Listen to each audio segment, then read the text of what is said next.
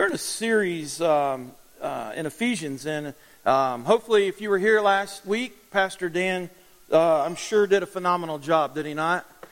Those of you that were here, he did not. Okay, I will. Uh, I will gladly tell him so. um, no, we got to uh, switch. We thought it'd be a great opportunity to just switch locations.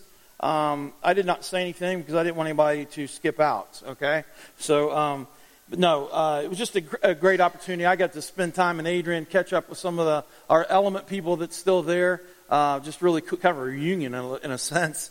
And then a lot of the mosaic people I, I um, i am acquainted with as well. So just a really refreshing time. And really, you know what? The biggest thing for me, that one of the biggest takeaways for me was um, as I spent time there, it enabled me to um, kind of see the bigger picture of what we're doing. Uh, again, and, and, it, was, it was very refreshing and, and very um, celebratory in a sense in my heart to say, you know, this is something that we're, that we're accomplishing. This is something that we're doing. We're collab- missionally collaborating here, uh, and we continue to, we're continuing to work on new, new and fresh ideas of, of moving that forward as well. But we're, we're still making a footprint uh, in Adrian.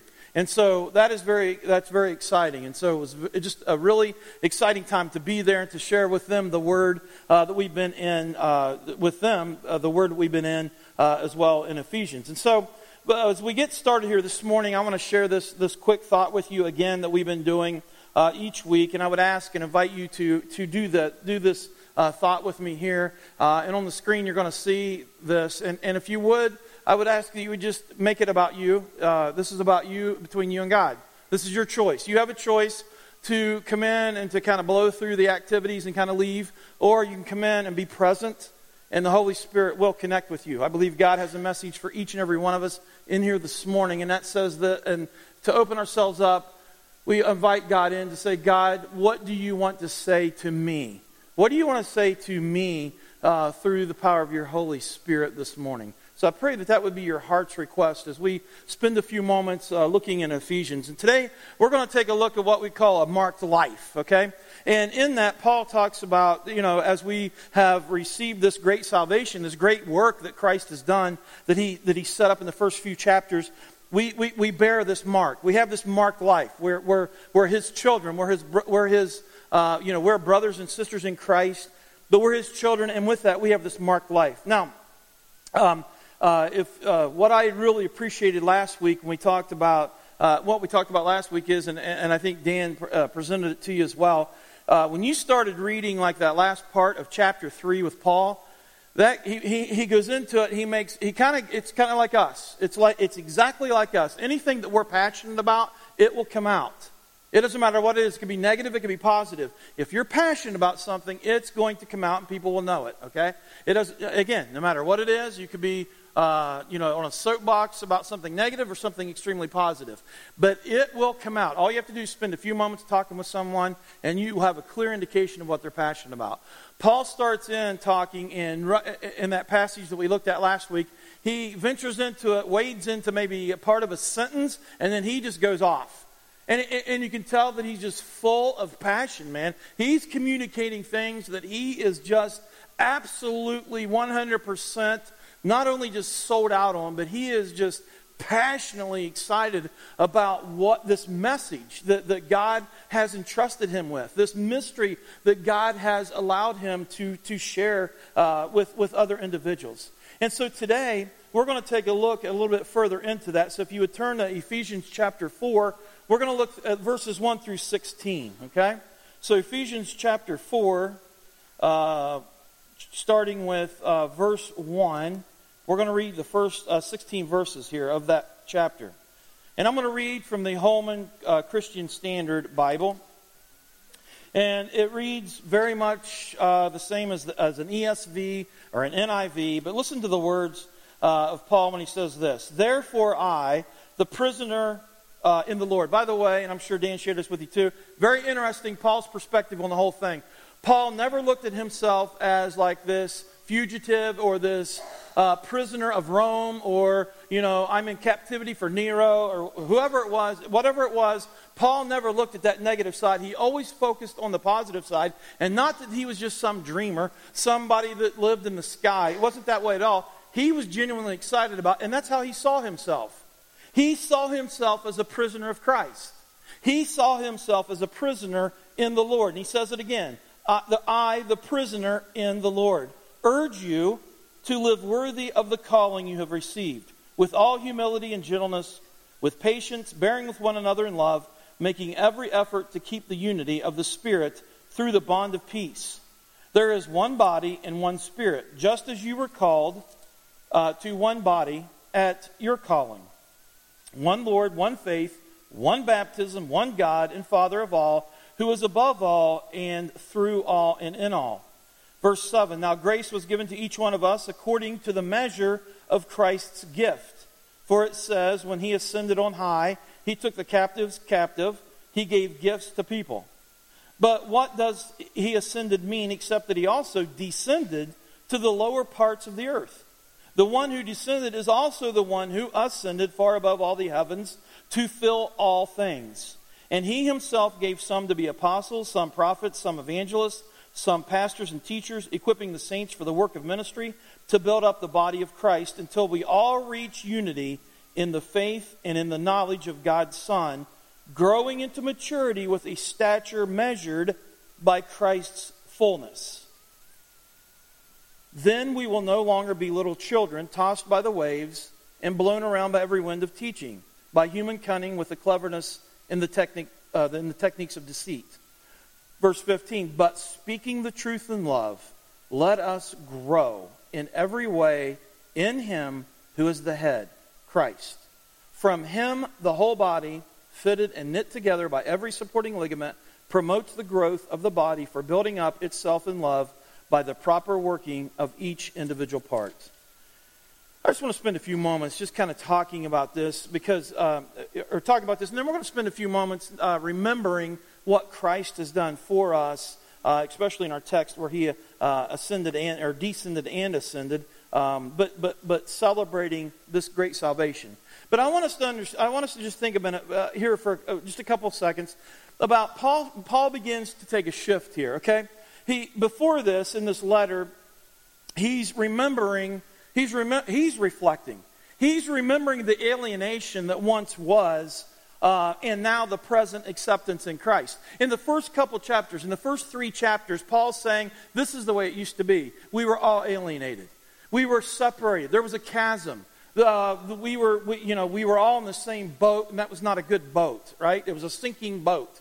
But we were all the same way. And so he reflects on that for the first three chapters, he reminds us of God's goodness and saying that God did not leave us in that state.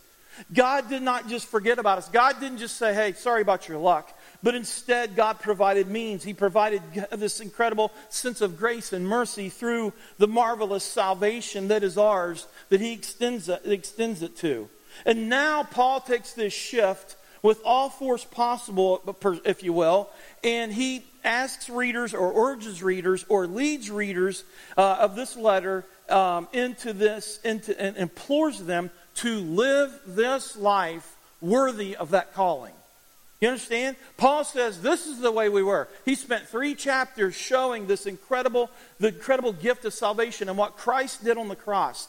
The, the first three chapters of, of this, this, this, this amazing, uh, this amazing ministry, this amazing thing that, that God has done. And now he says, because of that, because of that, if you understand the weight of that, if you've experienced that, if you've encountered that, if you've embraced that, if you have received this, this marvelous salvation, because of that, he implores them to live a life that's worthy of that calling. Does that make sense?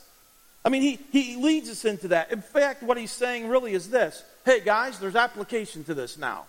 Because of what God has done for you, this incredible act of God, He challenges the readers to live out their faith, to live it out. Because so often Christianity is presented as something that doesn't require one thing from us Christianity, our walk, We get hung up and we start debating salvation and all those things and saying, well, there's nothing, there's nothing more we have to do. Yes, that's true. But in response of this incredible gift of salvation, Paul's saying, live a life that's worthy of that. Live a life that's, that, that's, that's, um, that, that, that is um, you know, worthy and, and a calling that, that um, responds to this great gift of salvation. And he suggests something about it. He says, you know, one translation it says walk. Another one it says live. This live, this walk. There's, there's something about it. There's something that suggests that it's controlled, that it's enduring, that it's directed, that it's not some frantic, you know, well, I'll just get to it, or, you know, I'll just think about it, or whatever. No, that's not what it is at all. Paul's saying, live a life, walk this life, respond to this great salvation that God has just freely given you because he has freely given this to you, respond to it in such a way that is worthy of that, if possible. The problem is, as one person has said, we have this million dollar salvation and we give it a five cent response often. And Paul's saying that's not the way it is. We, you know, we should be overcome by this incredible gift of, of, of his grace, uh, his, his gift of grace um, and mercy. And so, as we look at this, uh, verses 1 and 2 is where we, where we see that and where we pick up on that. And verses 1 and 2 says this Therefore, I, the prisoner of the Lord, urge you to walk worthy of the calling. And, and he's going to kind of he's going to kind of spell it out for us, okay? And, and I want us to take a few moments because when we, especially today, when we celebrate and we think about the freedoms that we have as Americans, those freedoms sometimes can become our Achilles heel. Okay? And I, I just want to walk through those with you for a few moments. But here Paul like really kind of lays them out for us, okay? And so if you would just kind of take a look here, it says, Therefore, I, the prisoner of the Lord, urge you to walk worthy of the calling you have received with what? Humility and gentleness and patience and accepting one another in love. Who in here thinks we do an awesome job as Americans, and I'm not, I'm not putting down America. Don't go that direction with me. I'm saying humility and gentleness, patience, accepting one another in love.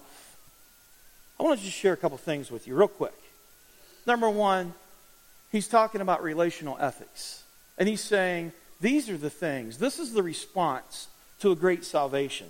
These are the things that, that, that, we embrace. These are the things that characterize us. These are the things that should, should, when someone looks at us, they see them oozing from us because this is what it means to embrace God's salvation and become one of his, one of, one of his. And so for the next few months, let's take a look at that. Number one, humility.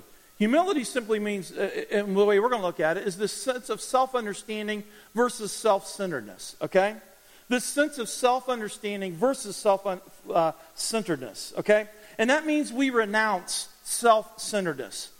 When we begin to understand who we are, truly who we are, when we begin to stop for the there, there's this there's this spot I think in our lives that if we can just kind of stand and be quiet and reflect and take a look at who we are, sometimes we don't see some good things about us we begin to have a little bit of better understanding of ourselves. And what happens is if we're truly honest with ourselves and we realize that there's components of ourself that is just pure selfish. There's components of ourselves because what happens is we kind of go back to Genesis 3 is what happens. We go back to the garden and we, we're kind of there in the garden as well and it becomes about us. You know, and, and that's what can happen even in our, in our uh, life today where it becomes, our world becomes about us. What is it that I can get? You know, what is it that's going to be best for me? And we lose this sense of humility or this sense of, you know, um, I guess humility, and we, we embark on this, this, this path to self centeredness where we say, it's all about me. A proper understanding of self, of, of self understanding is, is the most crucial ingredient for life. If we can truly see who we are, because, because uh, honestly, we, without God, we have no meaning. And if we replace ourselves with God and we say, well, this life is about me, and that's the culture that we live in. That is the society we live in. We saw it years ago when we started down this path of eradicating absolute truths. We started down this path when we, when we started eradicating, you know, that there is a higher being. Because if there's a higher being, that means that you and I report to a higher being, right? If I could say it crudely.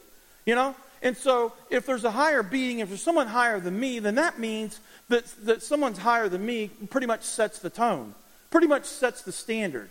So, if I want to make everything copacetic for what I do in life, I need to get rid of the standard, correct? Let me eradicate the standard, and then it becomes about how I interpret things, how I think things should be run, because there's no one else that's telling me, you know, uh, this, I'm in it for myself. And what happens is, without God, we have absolutely no meaning in life. We have no anchor. We have no north point. We have nothing. And it becomes so subjective. And when that happens, it becomes very much about ourselves. Our relationships become about us. What can I get out of those? Our, whatever it is, whatever things that we find ourselves in can become completely about us. And that is the antithesis of what humility really is. Humility is this sense where we renounce self centeredness, where we say, you know what? This isn't all about me.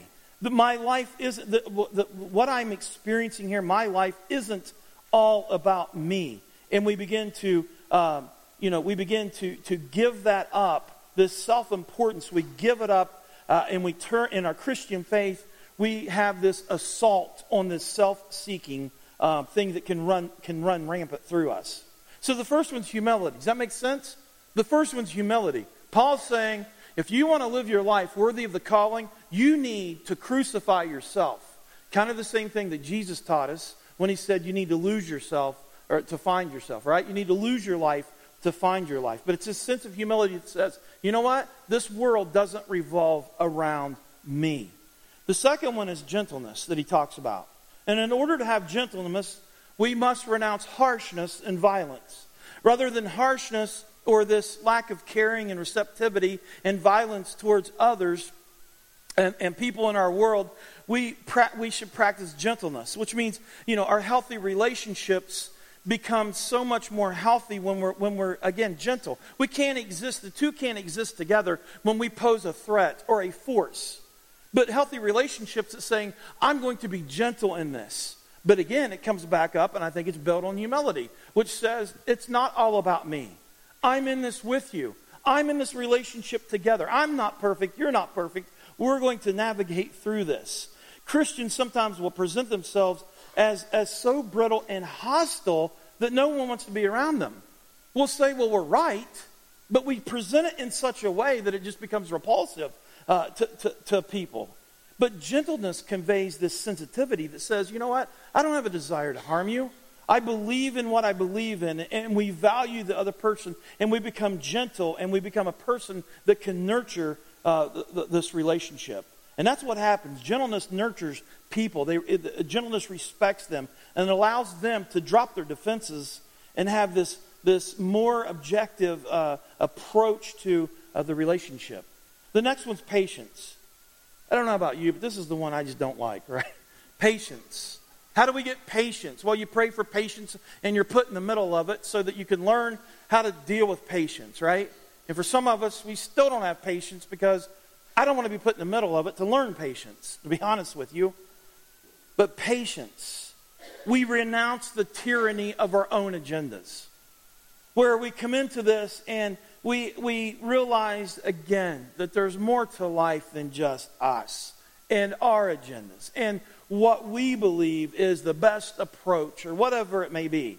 And our society has taught us the opposite of that. Our society has taught us that you, you have to want it now, right? We live in this sense, I think we were just talking about this not too long ago with, with someone that we live in this sense of self gratification, this sense of instant gratification. I think it was Jeff, we were having lunch, and we were talking about that when we were growing up. Uh, I find myself getting old when we have those conversations. Well, when I was in high school, this is the way it was, and these younger kids, right? But it's that sense of, I remember back, you know, we grew up, I grew up in the 80s, and I remember going to college, and I distinctly remember how many credit card applications you could get as a student, how many credit cards you could get as a student with absolutely no income at all. And you would see individuals just falling by the wayside, really setting their life up in a, on a bad, bad trajectory because it was so easy to just fill one out and they would give you like what two or three thousand dollars And it's like, hey, this is awesome. And so, what you saw other people, what took them years, and we all know this, what took someone else years to acquire, like our parents, who, you know, like my parents didn't really, I mean, they had credit, but it wasn't really that, it wasn't like what it was then or even today. But what it took them for years to get, I could acquire in like a heartbeat. I'll just fill this out and then I'm, I can get whatever I want. And it's just crazy. Our society teaches that. Our society teaches us the antithesis of patience. Get it now. You deserve it. It's, you know, it doesn't matter. You don't, you don't need to wait. But patience is key. Paul says it is absolute key in, in, in responding and living a life that is, that is uh, worthy to this, this incredible gift of salvation. And then the last one he mentions is this tolerant love. In order to have tolerant love, we must renounce our rights. And there's times where we focus on our rights, but rights, even though they may be important, can be another form of damaging self centeredness if we're not careful. And I'm not saying that if we don't have rights, I'm not saying we have to strip away our rights. All I'm saying is, how do we present our rights? There's times where we can say, well, it's my right, and I can just tread on any, anybody. Does that make it right? Paul's saying that's not the way a Christian, a, a, someone that's living the calling that's worthy of this calling, lives their lives. There's times where you set your rights to the side for the sake of others. We think about Jesus in Philippians chapter 2, where he knew who he was, but yet he set aside his what? His heavenly rights to become human. He set aside his, some of his heavenly rights to become human, to be able to, to, uh, to uh, inaugurate or implement this, this great plan of salvation. And so we see in this, this tolerant love that there's a choice to be made. Uh, you know, do we care enough about other people to say, you know what, the, you know, I don't have to just totally roll over on my rights, but there's a way that I can present myself that I can engage with other people in healthy relationships.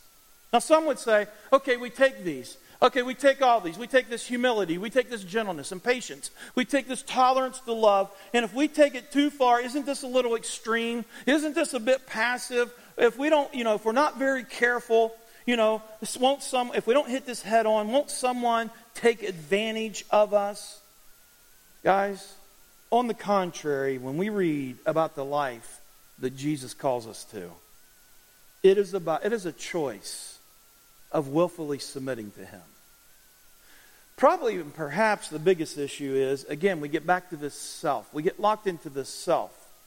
We believe it's us that has to protect that. We believe it's us that has to, you know, guard that with everything we've got.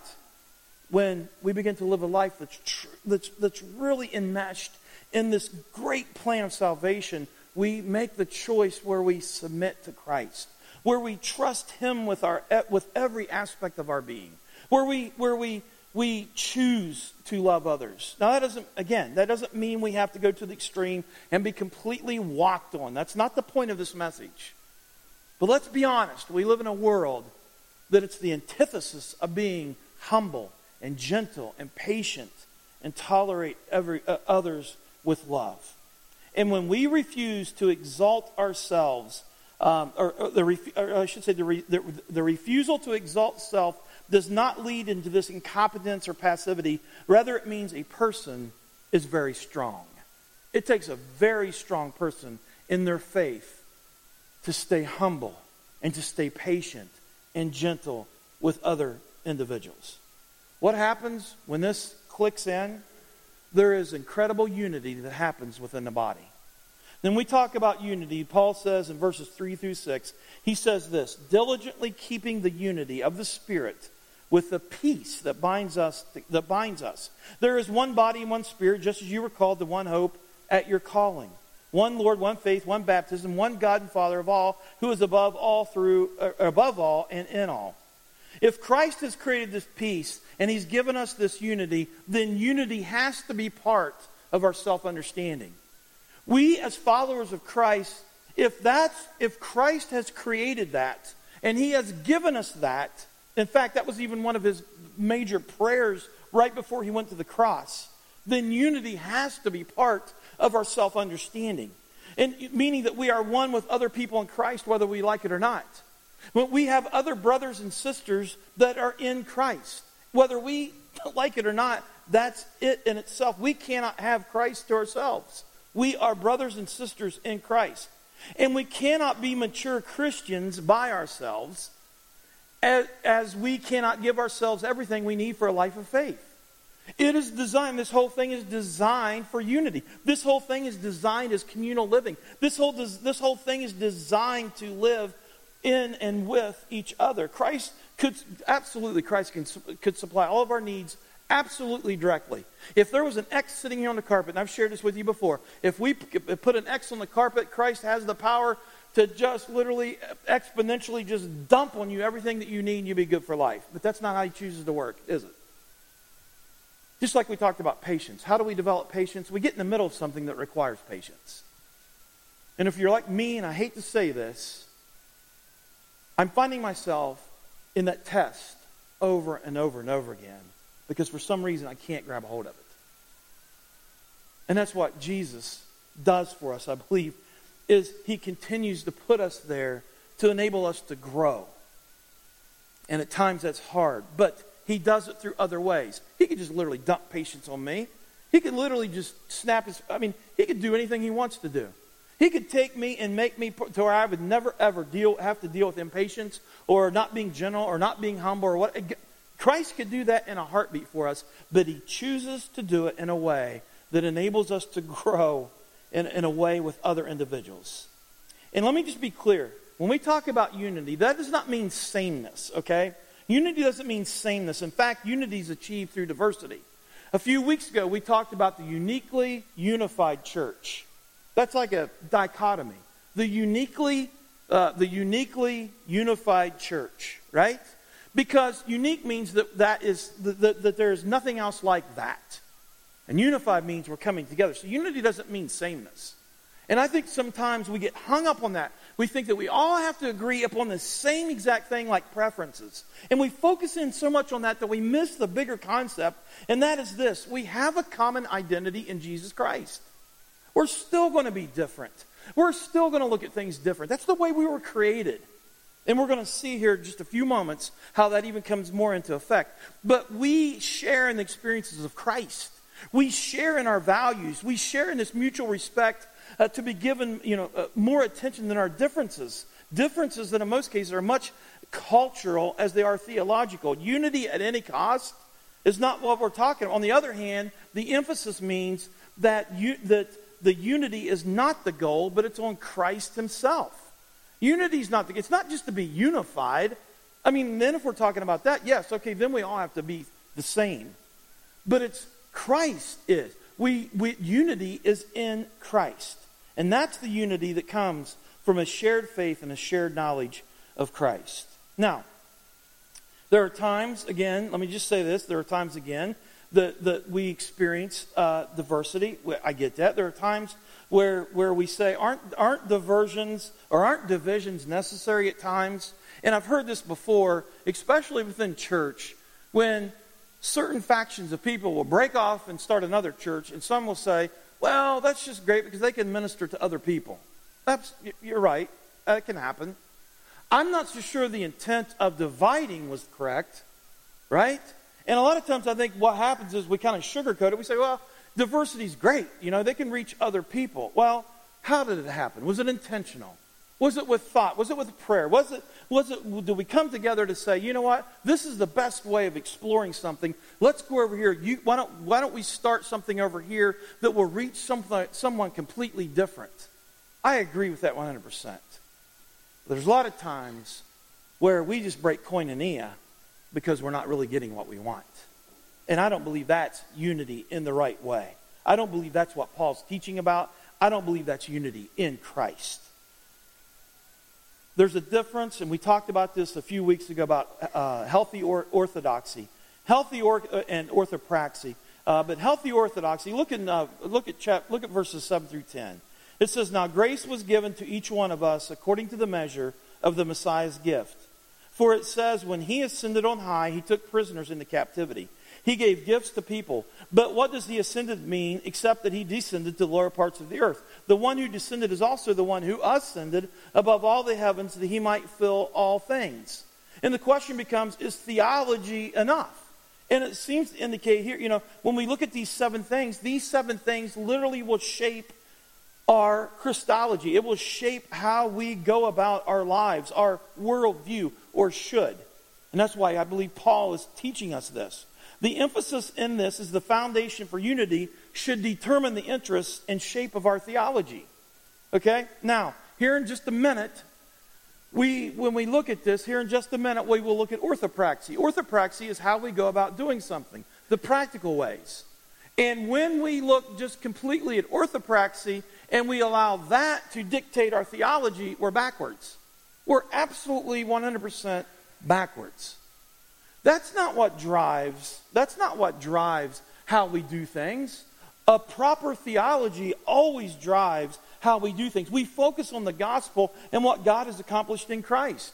We focus on the gospel. We focus on, when, it, when we look at humility, it's first in doing theology. And a lot of times we mix that up. We kind of flip over to orthopraxy and say, well, this is how you do something, and it's not really entrenched in a good theology.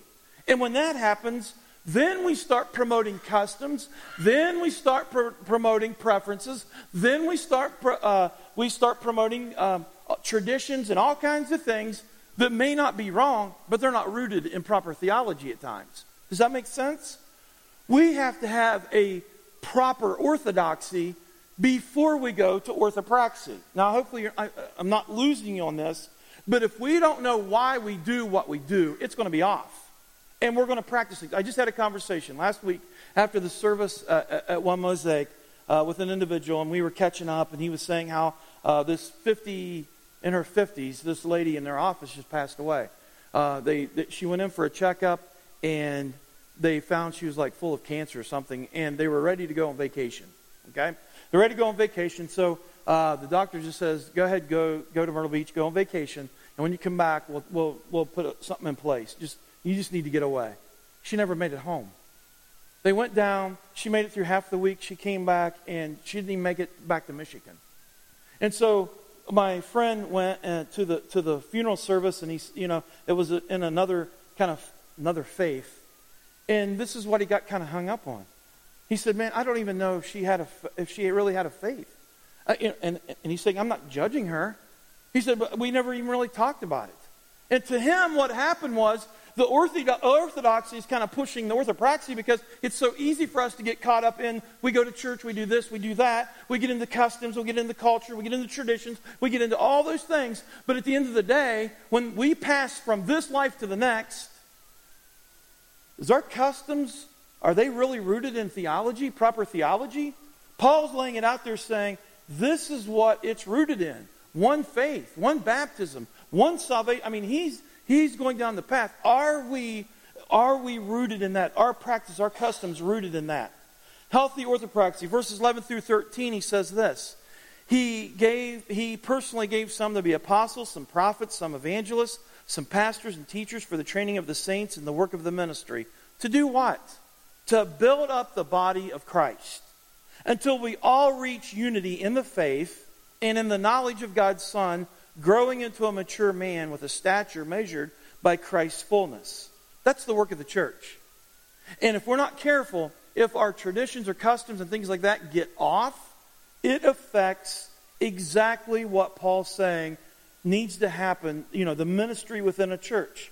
And what can happen is it's that difference between eisegesis and exegesis. Exegesis is when you come to the scriptures and you read the scriptures and you extract out of the scriptures the truth. When you read a verse, you go into it with an open mind and you look at it and you spend time studying it. You look at the context. You, you, you really just spend some time with it. And from that, you extract the truth of what the scripture is teaching you. Eisegesis is when we go into scripture with a thought. And that thought can be completely off, but we're looking for the scripture to prove what we think is true. Does that make sense? And what can happen is our doctrine, our theology can be completely off because we're not even exegeting the scripture properly. We're looking into it, we want to back something that we feel. We want to back something that we think is, is, is right. We want, to, we want to do something. We want to prove something maybe within ourselves where something's off within ourselves. And we want to feel better about something. So we will look into Scripture and we will try to extract out of Scripture something that may not be there whatsoever. And that is absolutely the, uh, the wrong approach to go to it because it, it, for, it, it, it, it again, it goes back to this unhealthy practice of, of, of, what, of our faith. Everyone, and when we look at this, Paul's saying this is the work of the church. How do we extract that? How do we study that? Paul says everyone is called to the same task, even though responsibilities may vary. Paul says every single one of us, anybody that has received the free gift of grace and salvation, is called to the same exact task. Now he's saying even though responsibilities may vary, Everyone's not going to play a guitar. Everyone's not going to play the keyboards. Everyone's not going to sing. Everyone's not going to, to, to, to, to preach. Everyone's not going to come up and grab a mic and try to teach something. Everyone's not going to teach a Sunday school or whatever, what, you know, a class, a small group, or whatever it is. But the beauty of all this, Paul's saying, God has, and now you can see where it all comes together in uniting. If we come at, to, at this and we live in this with a healthy orthodoxy uh, and a healthy, healthy doctrine issue or a doctrinal approach to this, we begin to realize that we are all different, but we are all united in one thing, and that is in Jesus Christ. In sharing the gospel, spreading the gospel, enabling people to grow and to become who God has truly created them to be. Our responsibilities may look a little bit different. The problem is, we go to, uh, sometimes we say, well, this is what I really want to do. So we go and we try to make ourselves into something that we're not. That's when things get off. But when we look at this and say, you know what? We are all different. God has given us all a gift. God has given us, every single one of us, at least one gift. And, and as we come together and unify ourselves together, it unites the church, and the church becomes effective uh, within the community, it becomes effective within its surrounding areas in sharing the gospel of Jesus Christ. And that's where the church comes, and we do all this, and we do it in the, in the truth and love. And so, what happens is we see this beautiful work of the gospel taking place. In verses 14 and 16, it says, Then we will no longer be little children, okay? And, and it says, tossed by the waves, blown around. James talks about the same thing. When you ask for wisdom, you've got to believe. Otherwise, you're going to be blown around, tossed around. But you got to believe. The gospel at work says this we're united, even though we're different. We celebrate our uniqueness, but we're united in Jesus Christ. My responsibilities may vary, your responsibilities may vary, but we come together and we understand why we do what we do. We have a proper understanding. And so what happens, we see this gospel at work and we begin to live this truth out in love because it's not some abstract exercise. When we begin to, to really embrace this and live our calling out and live in the way Paul's suggesting, or not just suggesting, but teaching, we live the truth out in love and we realize this isn't some abstract exercise, but we mean that we embrace people in unwavering commitments to the truth. And we speak the truth in love, even if we confront, even if we have to, even if we spend time with other individuals talking about something that can be painful something that can be sensitive, we always do it in love. And we do it out of concern, or, or we do it out of love for the other person, and we always seek to avoid out of concern for our own security. It goes back to that humility and gentleness and patience.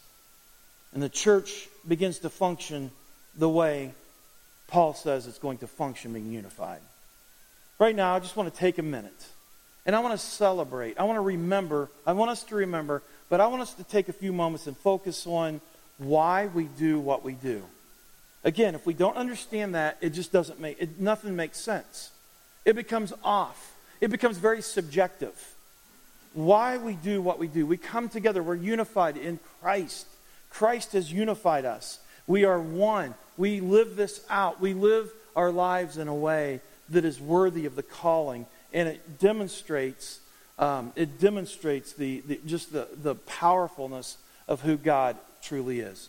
So this morning, what I want to do, if the worship team will come back up, we're going to lead us. We're, they're going to lead us into a song, and we're going to, as the song's playing, as they're leading us into a song, um, I want you guys to to come and and um, come forward and take an element or take your elements. And then once you get them, you, uh, once you get them, uh, if you would go back to your seat, please hold them. Don't take them. Uh, we're going to do it together and dismiss as a family, okay? But as we do that, I want us to just engage and think about why we do what we do, why you do what you do, and, and, and thinking about living your life in this worthy sense, or the, worthy, the worthiness of this great salvation that God has given us. So, if you will, would you please stand? Let me lead us into a word of prayer, and then I, please come and receive your elements. Father, I just give you great thanks that the work that you have done, this incredible work that you've done, that it's, that it's so powerful, that it's so much greater than us. I pray that we wouldn't get so focused in on who we are, but we would get focused in on who we are through you, in you. And I pray, Jesus, that we would remember that. I pray that we would remember this incredible sacrifice that you demonstrated on the cross for us. And I pray that you would give us the power, the courage, the zeal, the stamina, the everything that we need to, to live this life out. May we live in a, in a humble, contrite, surrendered state before you and live a life that's worthy of this calling, of this great salvation that you have so richly blessed us with, with no strings attached or anything. May we respond in the love that Paul has so eloquently penned out for us here this morning. And it's in your name we pray.